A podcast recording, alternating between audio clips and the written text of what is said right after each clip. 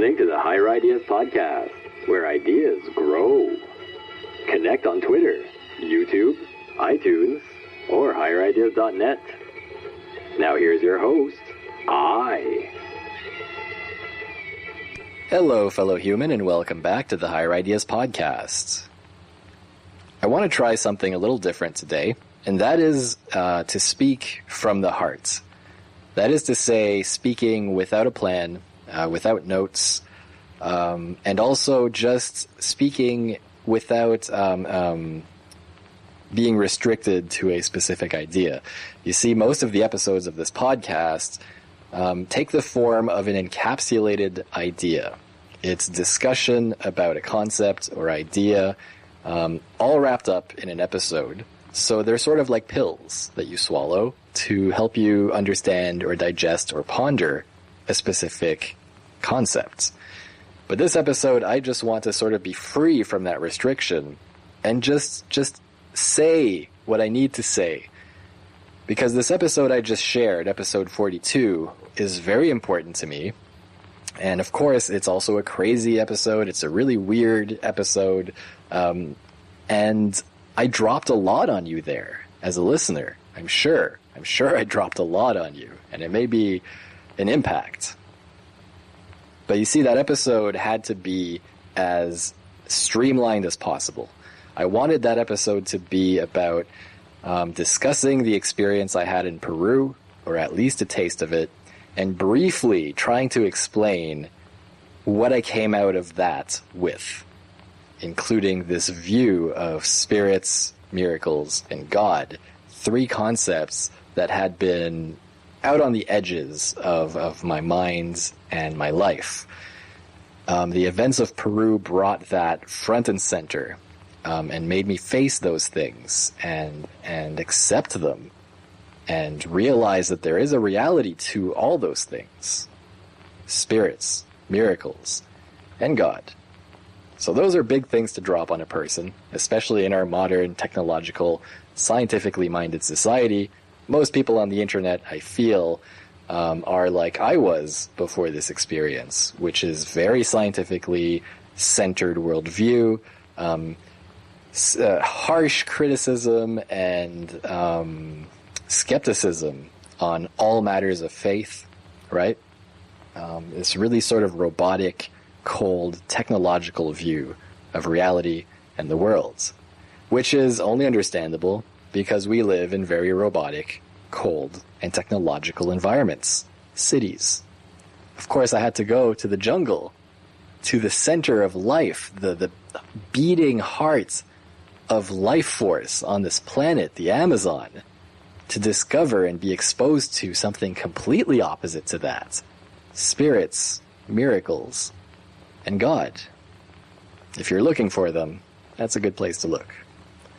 But anyway, there are a lot of things I wanted to say in that episode that I had to sort of leave out because I wanted to just wrap it up in a tight package. Um, in this episode, I'm gonna let loose the extra pieces, the the loose ends, um, just to get them off my chest, to get them off my heart, because there's so many things I want to say. So the first thing, the most pressing thing I want to talk about is fear.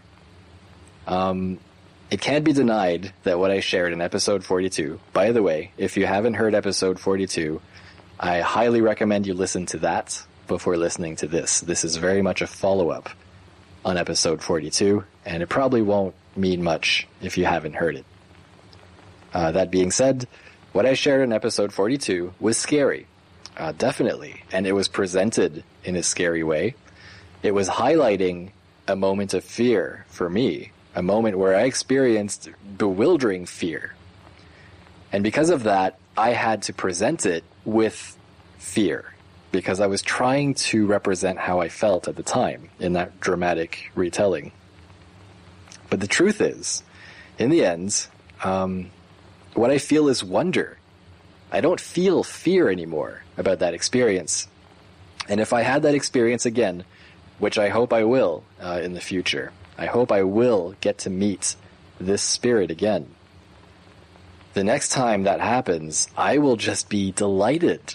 I will be in awe that I'm meeting it again and happy to meet it. So while I was terrified the first time, the fear only came from not understanding what was happening, not being at all prepared for what was happening. And that's only natural for a human to resort to terror in that situation. We are afraid of what we don't understand. That is the most common reaction to the unknown. And I had it big time. Um, and it took a long time to work through it. But once I got over it, once I got through it, what was revealed was wonder. So I want to uh, make sure that I'm not painting ayahuasca in a fearful light. That's something that I really don't want to do. But I have to honestly share this story as I experienced it. So the book is largely scary. It's largely presented from the perspective of a person who is afraid of what's happening. But in the end, it wraps up really nicely with a positive message about facing fear about working through fear. And if anyone is thinking about ayahuasca, if anyone is uh, running into this podcast and this book uh, because of a curiosity about ayahuasca, I would say don't be afraid to check this book out. Don't think that it's going to load you with fearful ideas because if you read the entire book and get to the end, if anything, you'll be ready for any shocking events that might happen in your experience, and you'll understand that there is nothing to fear. You only need to manage your inner panic. You only need to understand that if you calm down and trust, everything's going to be okay in this experience. Uh, no one has ever died from ayahuasca itself, uh, only from accidents that have happened at ayahuasca centers. So really, there isn't uh, anything to fear. But ayahuasca will expose your fears. It will make you face your fears. And that's important. That's a part of healing it. That's a part of overcoming it. Or else you spend your whole life avoiding it, running from it, being a slave to whatever these fears are in your life. And ayahuasca out of uh, many other psychedelic experiences will pull these up and will make you face them. That's only normal. That's that's not something that's scary about the experience. That's something that's healing about the experience. It is one of the biggest ways it heals by making you overcome fears that are really unhealthy in your life. And the only way to do that is to go through them, is to face them, is to attack them, is to um, um, be trapped by them, not be able to escape them, have no choice but to face them, which is what happened to me over there. So that's not to say ayahuasca is never scary. It can be scary, but it'll always be for a good reason. And by and large, people have beautiful experiences. You don't often hear about people having horrible, terrifying experiences uh, on ayahuasca. It's usually, ah, it was light and wonder and love and nature came to me and all of the healing came in and all of my blockages were released. You know, it's very, uh, very light and fluffy most of the time. And if anything, this story, this book that I represent, um, offers a counterbalance to that to give you a more rounded view about uh, healing, psychedelic healing, um, about ayahuasca, um, and you know, just the gritty truth about things. It's not always rainbows. It's not always sunshine, but it's always healing, if done right. If if done with the right um, uh, staff, with the right people, with the right environment. So I feel better. I feel better that I've highlighted this because I really don't want to give people the impression that ayahuasca is always this terrifying dark experience. It's it's definitely a light experience. It's balanced towards light. Um, but sometimes you have to go through darkness to find the light. Now, to the next issue um, the paranormal. The absolutely intense paranormal experience, aka miracles, that I experienced in my own ayahuasca uh, journey that year. I don't want to give people the idea that this is normal because as far as I can tell, I've read a lot of ayahuasca books since that first experience. I've, I've read pretty much every one I could get my hands on. I've researched tons of ayahuasca sites and documentaries and user reports, even more than I had before going to ayahuasca. And what I've found is not much confirmation of what I experienced. I haven't seen much talk of impossible paranormal activity during rituals. Most people have inner visions, inner journeys, and they do speak of spirits, but they speak of encountering spirits within this dreamscape, within this mind adventure, which is, you know, pretty easy to swallow. Oh yeah, I, I met a spirit in my dream. That's fine. And it's quite another pill to swallow, um, to say that maybe that spirit in my dream was a conscious being, an independent being that approached me to bring me legitimate teaching, healing, um, communications, premonitions, whatever it is. That's already kind of hard to, to explain, kind of hard to swallow. But you see people speak about this in their ayahuasca experiences. What you really, really rarely hear is what I describe in my experience of these spirits manifesting in physical space, appearing in reality and interacting with objects, with me, with, with, with, with the space. That is not commonly spoken of. Now, it could be that it's because it's rare, or it could just be that when people experience it, it is so crazy that they don't talk about it. I could easily see a person experiencing what I experienced in Peru and going to their grave without telling anyone except maybe their their loved ones, their very close loved ones. And that's understandable because it is crazy. When you experience it, it's crazy. And you can't help but think nobody's going to believe this. There's no point in talking about it because I'll be thrown in an asylum or or I'll be, you know, um, cast out of society. I will be rejected and, and, and, and made fun of and all of these things. And maybe I'm a little crazy because I don't care, but I was given a task to share this. And I am a person that wants to share these stories. So I believe this experience was delivered to me, um, knowing that I would be the type unable to sit on it unable to take it to his grave. He would have no choice but to share it. That's me. Um, that's just me. So I had this experience. I had this. It was like a show. It was like it was like all stops were being pulled out just to convince me, knowing that I would go back and talk about it. Um, so what I'm trying to say is, um, don't go to ayahuasca expecting what I experienced because as far as I can tell, it doesn't happen that commonly. At least it's not publicly reported commonly in any books, in any reports. Um, maybe that'll change since I'm breaking the silence. Um, all I've seen in all my research is people who have become shamans, people who are either potential shamans or have, have taken the path of the apprentice, become very close to ayahuasca and similar medicines. These people in their books will have stories of strange events. Um, sort of little things here and there that sort of make you go, huh, that's weird. That's, that shouldn't happen.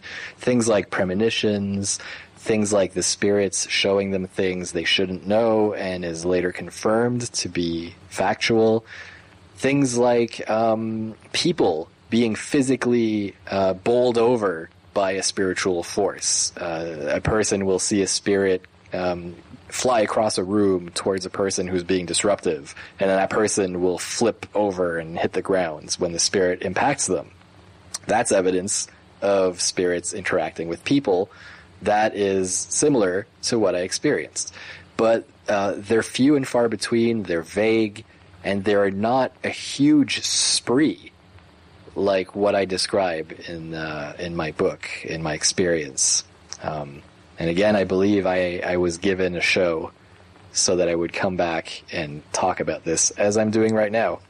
The spirits know what they're doing. Uh, I definitely believe that.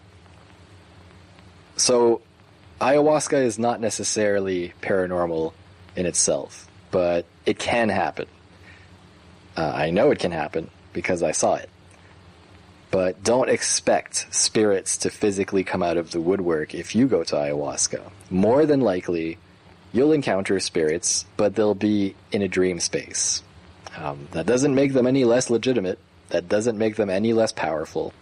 But in my case, what I needed for my healing was to see it happen and feel it happen in reality and face all the questions it made me face and transform in the ways I transformed from that struggle. The book is very much the story of a, a skeptical, scientific, modern urban person struggling with the absolutely impossible facts that I had witnessed, struggling with the question, have I gone crazy? Am I imagining all of this? Or is this crazy? Is this truth crazy and impossible to understand? That was the big question I wrestled with and fought with that night and the week that followed. And all along the way, these events kept happening as if to say, no, you're not crazy. Look at this. Look at this. Look at this. Do you believe it yet? Do you believe it yet? Until finally I had to believe it. I had to believe it because I captured evidence. That's a bit of a spoiler. I won't say any more. You'll have to read the book to understand. It's really a complex story. It's really a, a journey, a journey of a person being transformed from average, uh, modern person to whatever I am now. Um, person of spirit, I don't know what I am. I guess the closest thing would be some kind of psychedelic monk. That's what I've become. Um, fully dedicated to to understanding, working with these energies, this other consciousness that you could only call God, because it is such a great consciousness um, that seems to be behind all of reality. The very flesh of reality seems to be built on this consciousness. And that's why miracles can happen, these impossible events I experienced. Um, I do believe that whenever uh, the need arises, whenever either someone needs to be moved in a powerful way or events need to be changed in a powerful way, I believe that this consciousness comes in and interferes to the level of being able to even change reality. The fabric of reality can be bent by this other will that seems to be watching everything. Um, and, and, and tweaking things only when they really need to be with this sort of wisdom that seems to see the entire game, the entire playing field on every level, and knows when things need to be tweaked here and there and there. Very precise, very specific, um, in order to get things to a specific end, whatever that end is. Think of it this way Let's say uh, when you're watching a movie, we have some kind of technology that allows you to make things happen however you want. Just with your thoughts as you're watching the movie, you can change things. Um, we'll probably have that technology in the future. Uh, movies will probably be fully flexible, and the person watching it may be able to change it and have any number of, of outcomes at the end of the story based on the viewer. Uh, but let's just imagine you're watching a movie. Let's say Harry Potter. Let's say the one where Dumbledore dies. And, you know, it goes without saying, it seems, that most people didn't want Dumbledore to die. And let's say you're watching this movie, you get to this scene where Dumbledore is about to die, and you decide, no, I don't want that guy to die. I like that guy. He's a good guy. I want to see more of him. Don't kill him. Well, until that moment, you would have been watching the movie passively, right? But when that moment comes that'll change everything, you, the viewer of this movie, would then exercise your right to change it, and you'd probably come in and find a way to save him. You'd either bounce the killing curse back onto the one who fired it, or, or have some trinket happen that he had in his pocket that prevented his death and it was all just a ruse, or some bird comes out of the sky and swoops him out of the way, you know, you would come up with something to change that story, to save Dumbledore, right? Most people, I think, would have done it.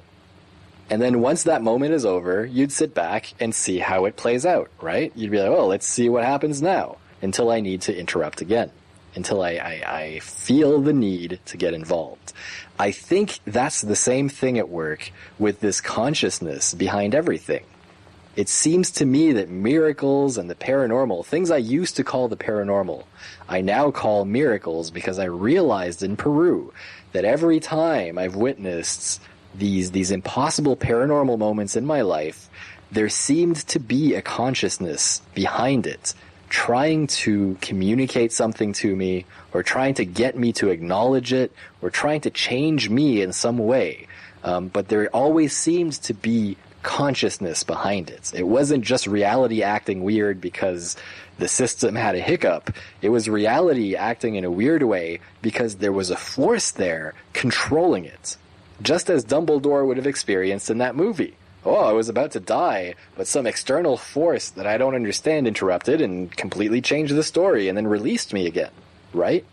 I, in my view, that's what's going on with the paranormal, which I now call miracles, because I think miracle acknowledges the presence of an outside mind behind the event. So do you understand? I used to call these events paranormal because that's a scientific detached term that seems to say, you know, weird things happened and we don't know why. I now call them miracles because in my view, I know why.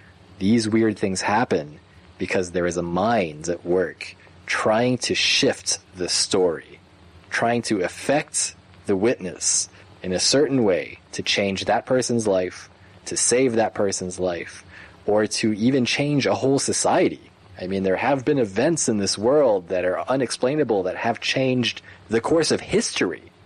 There are stories in World War One and World War Two of paranormal moments happening on the battlefield that that that stopped a battle or changed the course of, of winning or losing the war. Those stories are out there. And I think that same force is at work. And look, what I described in this Dumbledore example happens in real life too. I can think of at least three stories I've personally been told in my life of people who were on the verge of death being swooped out of the situation just before they die by some impossible paranormal force. Uh, let me list them out. Um, I know the story of a man who was out swimming in the ocean and was caught by a riptide. He was pulled away from the shore. His friends didn't even notice. Um, and as he struggled against the currents, it pulled him under. He had no no way to fight it. It pulled him under all the way to the bottom. And as he struggled and lost his breath and started gulping in water, he realized, "Oh my God, I'm dead. I'm dead. There's no way out of this situation." And as he sort of released himself to his fate, he describes thinking about his family and his friends and unfinished business and so many things he has left to do in life and this feeling of it can't end here. It can't coming over him. And then he describes the very real physical feeling of hands grabbing him under the arms at the bottom of the ocean and pulling him straight to the surface towards shore, um, where it released him and he was in a place uh, free of the current and was able to swim to shore. And that changed that man's life forever. He became a healer. He became uh, a person who works in these plant medicines. Very similar to where I've ended up uh, on my own path because of these intense experiences. Uh, again, um, in episode, I believe it was 31, in the episode of this podcast about the paranormal, my friend described as a child tripping on railroad tracks um, just as a train was coming up on him. And he was stunned from the impact of hitting the rail with, I believe, his ribs. Um, and as he saw this train coming up on him, he also accepted, oh, I'm, I'm dead. I'm dead. But at the last moment, something picked him up physically and tossed him off the tracks just before the train would have hit him. Saved his life. Uh, once again, I've got a cousin uh, who shared this story. Uh, he's heavily into bodybuilding, uh, always was ever since a young age. Um, he was so much into bodybuilding that he had the key to the gym. He was that close to the gym. And he says one morning he showed up really early, as he often did, to the gym, unlocked it himself, went in, and started doing his daily routine by himself in this space. The only problem was he uh, overloaded his bench press. He he went for too much weight, and as he started trying to pump it, he his arms just gave out. His arms gave out, and the weight came crashing onto his chest. And as he struggled to get it off of him, he realized he was really screwed as his vision started to tunnel in. Um, he was losing oxygen, he was going to pass out, and he was going to die on that bench. Once again, he realized what a fool I am. Oh my god, I'm about to die. This is the end. This, this can't be the end. And he describes seeing two hands come down onto the bar from behind him, pick up the weight off of him, and toss it aside. And he sat up, caught his breath, and turned around, thanking whoever it was. But there was nobody there. There was nobody there. Who saved him? What were those hands? Right? Three impossible events of physical interruption by an unseen force that comes in to save a person from death, just like you would have saved Dumbledore. Unless, of course, you knew that he was supposed to die. But anyway, um, this happens. This happens. And there always seems to be a force behind it, trying to manipulate events so that certain people stay alive who need to be alive for whatever reason. You know? Um, and in other cases where a miracle won't happen and a person dies, well, maybe in the grand scheme, they were meant to die. Right? Uh, maybe it was part of the story. Maybe their death is important to impact others. You get into all these moral uh, quandaries when you start talking about this higher force that may be behind things. Why does it save some? Why doesn't it save others? Well, why shouldn't you have saved Dumbledore? People who know the full length of that story know that he had to die. Um, it was important to the game, to the end game. I think it's the same here. I think this force that chooses to appear here and there to certain people at certain times and is very, very uh, wily and difficult to pin down and capture, I don't believe it makes mistakes. And I believe it always happens for a reason or doesn't happen for a reason. All I know is ayahuasca for me opens the gate, opens the connection between me and this force. And it gave me a hell of a show. Um, changed my life forever. Whoa, okay, so I'm going through a lot here. I've sort of briefly explained my view of the word miracle and the word God. Um, but these three words that appeared in episode 42 out of the blue um, spirits, miracles, and God I will explain uh, as best as I can my view, uh, my understanding of these three words. Um, so people who are confused by the sudden appearance of these words hopefully will be able to keep following along in a way they understand. I am confident as a scientific person. At heart, I'm a scientific, skeptical person who likes to understand things logically. Um, I'm confident that I can explain these things in a logical, sort of scientific way, a way that a scientist can absorb. And I can do that because I had to absorb it. And the only way I can absorb things is scientifically, logically. Um, that's just me. So I've got the advantage of being able to explain this to skeptics uh, in a way that they may be able to swallow. Um, and certainly, I'm never ever trying to push my views on anyone. I'm not trying to convince anyone because I know it's impossible. You can't convince a person unless they experience it. At most, what I hope for is to get people curious enough to find out for themselves. Um, that's all I'm really trying to do here is is get people thinking, um, get people exploring get people motivated enough to go and find out for themselves. Not necessarily through ayahuasca, because ayahuasca is a huge deal. Do not approach ayahuasca unless you're ready to face God, unless you're ready to, to, to get to the big boy stuff. Um, and it can, it, it can be way bigger than you think. You can think you're ready, but I don't think there's any way to be ready.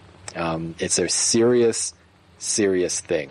Um, do not approach it unless you're ready for serious change, serious challenge, um, serious uh, experience.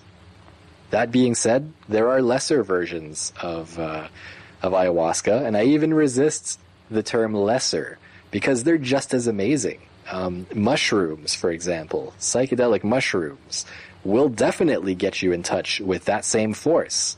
Um, and, and, and in the right um, setting, it can be just as powerful as ayahuasca. If you've got a ceremony setting with a leader who knows how to work with these energies, as these ayahuasca shamans do, uh, anything can become that powerful. Anything can become uh, an open channel to this higher force. And then anything's possible in that situation. I've even been able to turn marijuana into sort of a mini ayahuasca. From what I've learned uh, studying ayahuasca shamanism and these rituals that I was a part of, I've been able to apply that methodology to mushrooms and marijuana to great effect. Um, it, it, it's a lot more to do with the mindset of the people involved and the ability to call energies, as crazy as that sounds, as weird as that sound, the uh, ability to sort of um, bring in certain forces through the mind and the heart with the help of these plant medicines. Um, you can give an ayahuasca shaman marijuana, and I'm sure they can do the same thing they do with ayahuasca um, once they get to know the plant a little. Uh, I've done it. I've done it. Um, so that being said, you don't need to go to the big gun. You don't need to run to ayahuasca if this story interests you. You can start with marijuana if you've never touched it. You can start with mushrooms if you've never touched them. There's peyote, the cactus. There's San Pedro, another cactus. There are all sorts of psychedelics out there. And I can say with certainty right now that all of them, all mind altering plant medicines that are psychedelic in nature, and I include marijuana in that. Marijuana is a low level psychedelic. Um, all of these open the minds, open the hearts, open the moment for this higher force to come in and affect healing, teaching, all of that stuff. It happens. It's there. It's available. And you know, that kind of brings me to another topic, which is um, the lack, the general lack of, of open and honest speech about the presence of quote unquote God in these experiences. Mushrooms, psychedelics of every kind, ayahuasca, ibogaine, all of these things. By and large, um, the very public speakers about this thing seem to shy away from it. Um, they seem to be focused more on scientific, concrete fact. Uh, you know, what kind of real psychological healing has been proven to be brought by these experiences, um, the the physical healing benefits of a lot of these substances. You know, it's it's been very much focused on results, results, results, results, concrete scientific results to try and sell to society this new thing or this substance, ayahuasca, LSD, you know, uh, MDMA, all these things that are coming into society now in a more acceptable way than in the 60s, where they were rejected out of fear. Um, it seems to be that we're trying to sell as a community, as a psychedelic community, we're trying to sell society this bunch of substances by sort of lying, by saying it's medicinal. It's medicinally important. So let us in, please. And that's fine. It's true. They are medicinally important. Marijuana, mushrooms, LSD, all that stuff.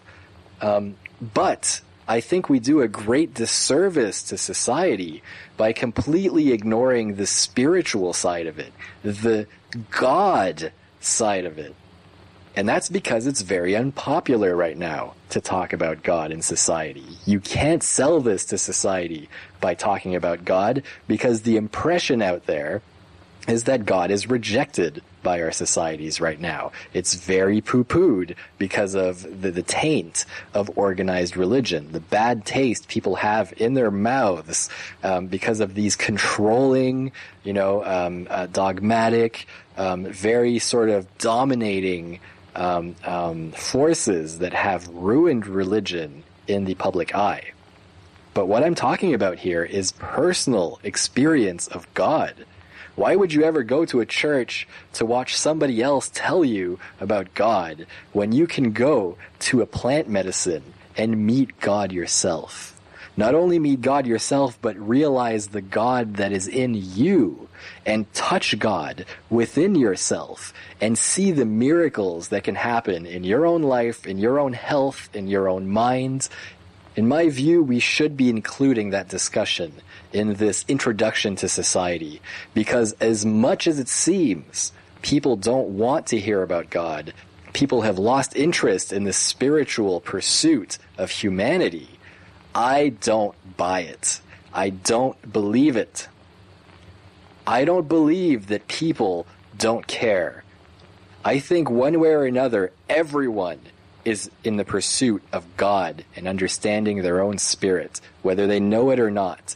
All of us in all of our lives are trying to understand ourselves all the time, trying to understand experience and reality all the time, trying to figure out the purpose behind everything. What are we doing here? Why are we doing this? What is my life? What do I do with my life? Why am I here? What am I? Why am I conscious? Is anyone else conscious?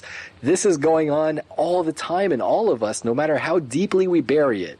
We are all spirits, we're all souls here, trying to figure ourselves out. And that is, is, it's unavoidable that that pursuit leads to understanding God.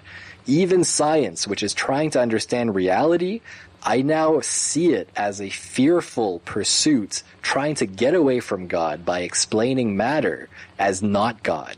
It seems science is obsessed with saying, no, no, no, it's not God, it's molecules. It's not God, it's solar systems. It's not God, it's magnetic fields. It's not God, it's electricity, right? It's, it's this almost neurotic need to, to run from that reality by, by, by by explaining things with all these complex words and languages and systems, and then somehow being able to, to conclude, since I explain this, since I understand it, since I can control it, there is no God. Um, but I'm confident that by the end of everything, fellow human, science and religion will end up meeting. And both will realize, oh, we were both right all along. We were both talking about the same thing and and science is even starting to show its hand in this pursuit um, with the example of the God particle, right? Science is trying to recreate the Big Bang to understand what it was, why everything is. They're trying to recreate the very first particle and analyze it and measure it, and they call it the God particle. And that shows a subconscious urge to understand God through science. And really, if science ends up understanding everything from one end of the universe to the other, I think the final conclusion will be, holy shit, God. If we ever understand consciousness, if we ever get to a point where we can measure and understand consciousness, we will realize God. Because I think we'll find that consciousness is in everything.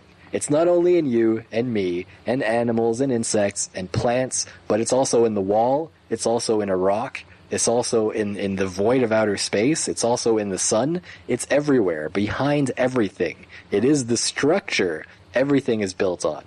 Consciousness. This is an old idea that old religions, such as Native American cultures, um, Indian cultures, Buddhism, all sorts of old religions speak of this. And one day science will realize it's true. Only in their own language, on their own terms, in a way they can swallow and understand. I think that'll be the final conclusion of science. it's sort of ironic in a way. Um, And look, I've forgotten why I've even launched onto this particular branch of thought. Let me try and uh, reel it back here. Why was I talking about science? All right, well, let's loop around uh, and and get away from this God miracle spirit talk for for a bit.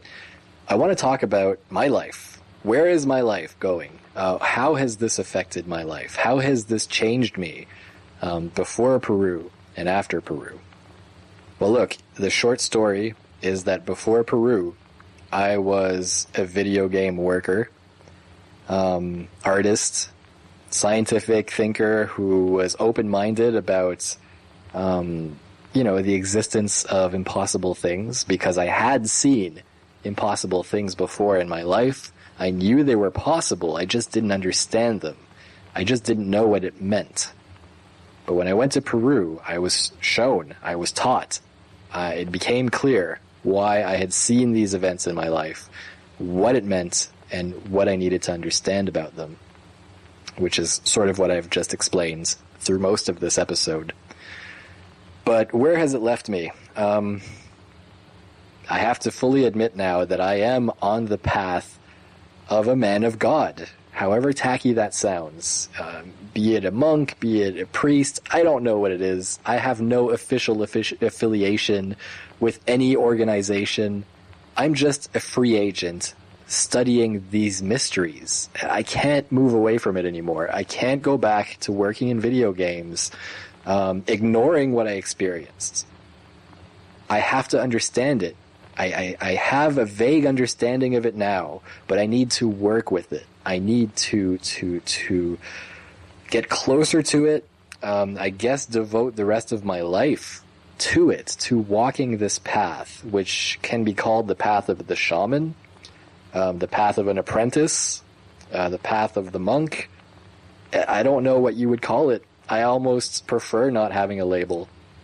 But if I had to label it, I'd call myself a psychedelic monk. Um, in the pursuit of God and miracles um, through psychedelics and plant medicines.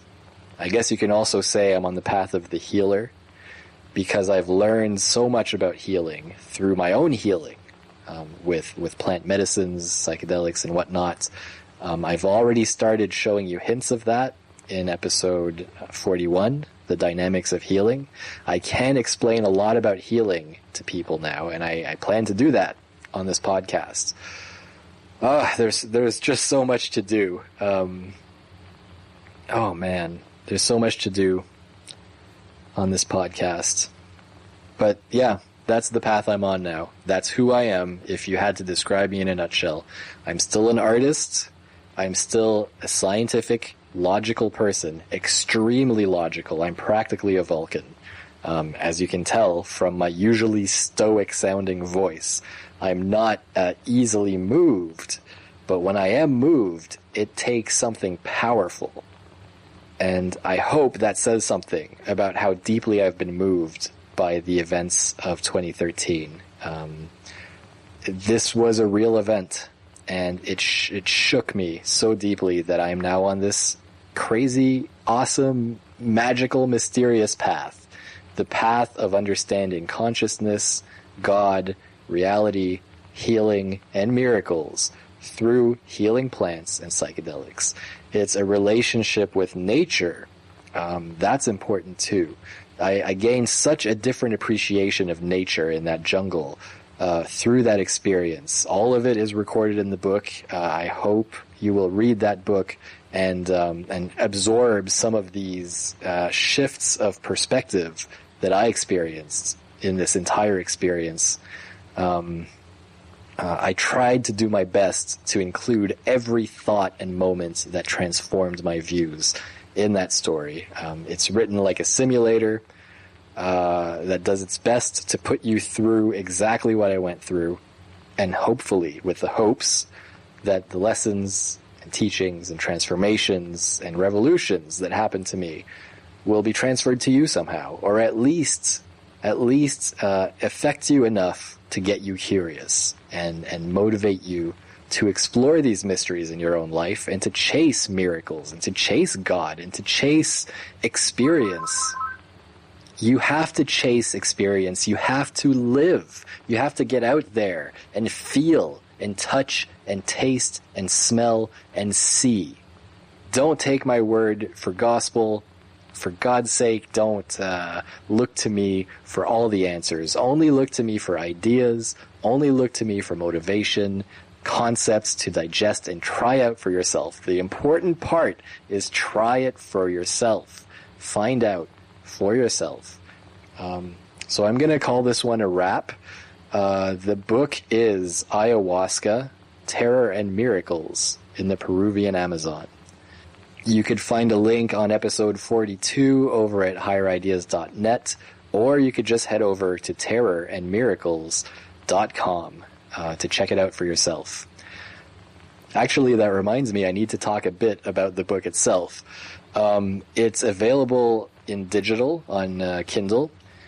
Now, if you don't have a physical Kindle, you can get the free app uh, on any device you have, uh, which plugs into your Amazon account. And then with one click, if you've got, you know, a payment method set up on your Amazon account, you could just grab the book with one click and start reading it on your device. You don't need a Kindle. Um, that's something that uh, Amazon needs to do a better job of communicating. Uh, then again, there's the paperback version, which I've come to actually prefer. Um, it's more expensive, so if you're on a budget, do get the Kindle edition. Um, all that counts to me is that you you experience this story.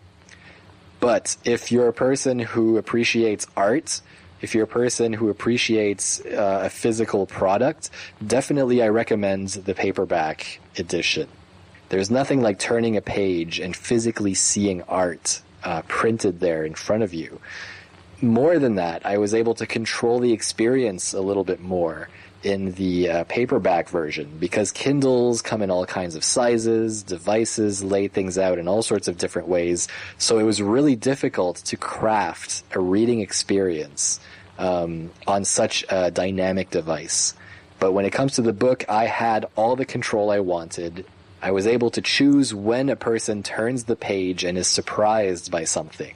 Um, I was also able to play with uh, really fun things like making pages black with white text on them when it's a, a black situation. When it's pitch black, I turn the page black, which I think is a really cool immersive trick that I couldn't do on the Kindle. They don't allow you to do that on the Kindle. So if you want the full ultimate experience, definitely get the paperback. And I'm not saying this to make money. I just want to make that clear. Um, uh, the paperback version nets me the same amount of profit as the Kindle version. So to me, I get the same money. Um, it's just a different experience for you.